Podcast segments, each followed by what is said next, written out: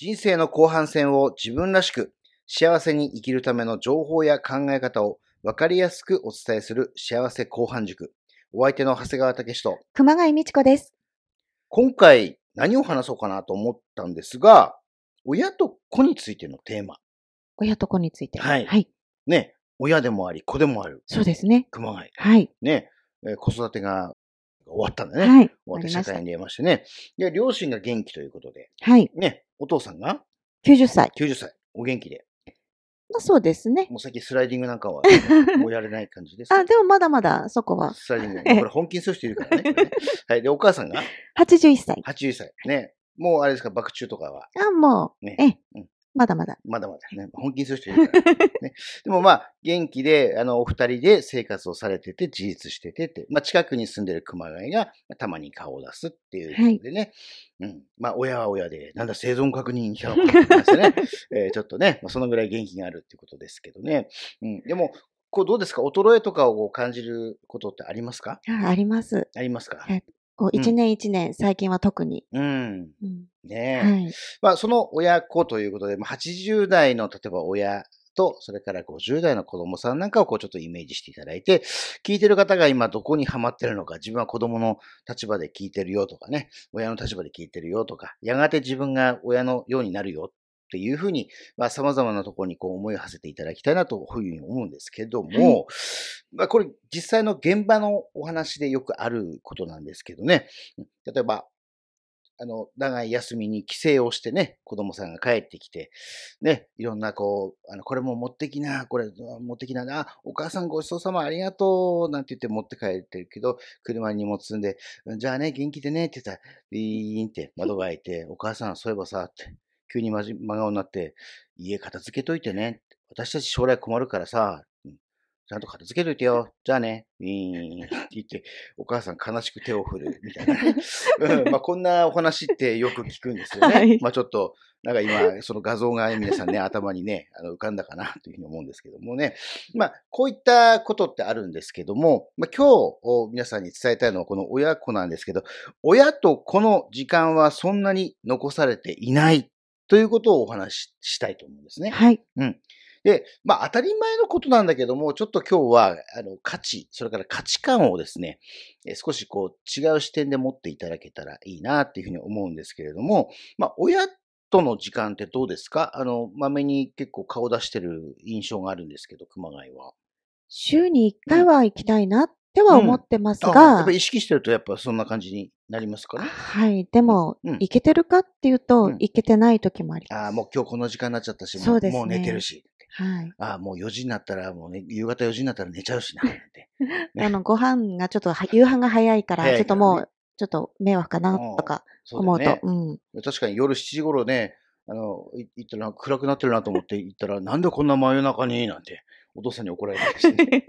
まあまあ、でも、そんなこともあって、なかなかゆっくりと時間を取るってことが難しかったり、それはそれなり、こうね、えーに、まあ、あの、お互いの信頼関係はできているんだけれどね。はい。うん。でも、お父さんとお母さんと二人いるわけですけども、それぞれどうですか？お母さんとは割と話できるんじゃない？そうですね。ね。ええ。うん。やっぱ父は90だと寝てることが多いので、もともとでもどうですか？お男親ってそんなに話ってします？やっぱり母親との方がいろいろ。そうだよね。はいまあだからまあそう男ってそうなんだけど、うんまあ男同士だってそんなにはないうん人が多いと思うんだよね。はいうん。で、まあ異性の親だとすると、特にそこってなかなかね、話したいけどもなんか照れもあって、みたいな感じでね。はいうんで、お父さんもだんだんとなんか子供にこうなんかちょっとこう、親としての威厳を保ちたいっていうことでね、なんかついつい喧嘩になっちゃったりそんなことお前に言われたくないわみたいな感じになったりすることもあるかもしれないんだけども、はいうん今日はですね、相対的価値っていうことでお話ししたいんですけど、はい相対的価値って、うん例えば、え親が80歳で、これから90歳まで、まあ、もし10年間の寿命が残りあったとします。うん。その中で子供からすると、あと10年間は親はあ元気でいてくれるということを前提であると、10年間あるんだっていうふうに思いますけど、もう実際に会って、ゆっくりといろんなお話をして、昔話であったり、これからどうするかとか、いろんなことを教えてよとか、聞きたいことあるよとかっていう話を、中身の濃い時間をって考えたら、10年間、果たしてどのぐらいの時間が取れるかってことなんですね。はい。例えば月に1回、1時間そういう時間を取って、ね、毎月そういう時間取ってるよっていう人がいたとします。そうすると、年間で12時間、10年間で120時間という計算になります。熊谷のお兄さんたちはみんな県外ではい。自立してますよね。はい。そう、帰省してきた時ってゆっくり話する時間ってあるんですかね？いやー、なんかに2、3時間。?2、3時間。あ、2、3時間。うんはいじゃあ、ちょっとサービスして、1回の帰省で4時間話したとします。はいゆっくりとね、テレビも消して、ゆっくりとにかくお話をして、うんそれを年間に3回やったとしても、1年間だと12時間。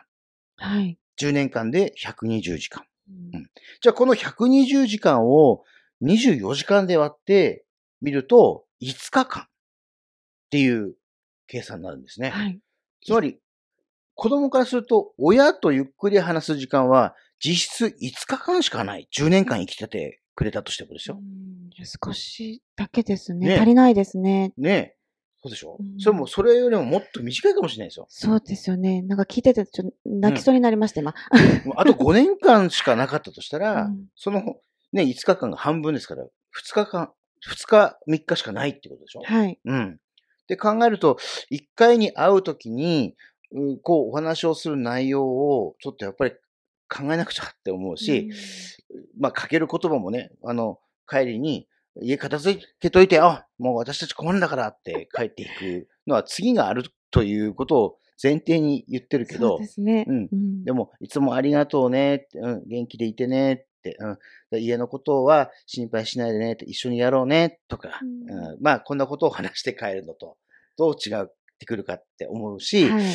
それからやっぱり話すべきことって、やっぱ深刻なことも含めてちゃんと話し合っておく必要があると思うんですよね。はい。えーこう80歳になって90歳になっていて、あの年々やっぱり人っていうのは衰えていきますよね。はい。まあ。その衰えをこう感じる時間、ね、えーそれをこう感じ取る時間にもなるかもしれないし、それからこの家、後からどうするとかね、うん、あそういえば最近水回りちょっとあの悪くなってきてるんだ、どうしようかなとかね、それから、えー近所でこういうことがあったよとか、まあ、最近我々がこうサポートしてるお宅だと、家空き家になっちゃうからどうしよう、それから墓守りがいない、うん、それから、ね、えこの後財産誰に引き継がせるかな？とか、認知症になった時のお金どうやって管理したらいいかな？とか、うん親が子に自分の財産のことを知らせていないっていう方も大あのすごく多いですね。はい。子供が親のこと、財産を聞いちゃいけないとも思ってはい。うん。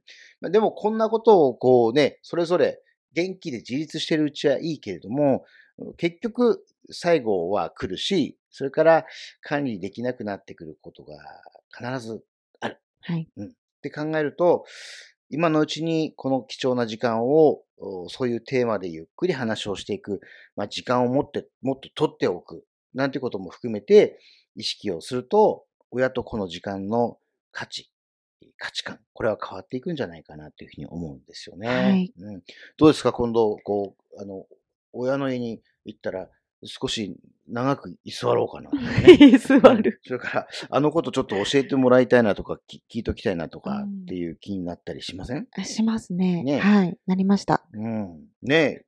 まあ、そういうふうにこう考えると、親子、まあ、親の立場でも、子供に、やっぱりここを教えとかなくちゃいけないなっていうことって、まあ、これここに置いとくからね、とかね。うん。預金はこことここだからね、とかね。うん。隣の、家の人との境界線こういう話になってるからね、とか。はい。ね、あの人にはすごい世話になったからちゃんと挨拶欠かさないようにねとか、お寺にはこの時期になったらこういう風に、えー行くんだぞとかね。まあ、いろんなことを教える時間って必要なのかなというふうに思います。はい。はい。今回はもう終わりでございますが、次回もですね、まあ、このテーマでちょっとお送りしていきたいなというふうに思います。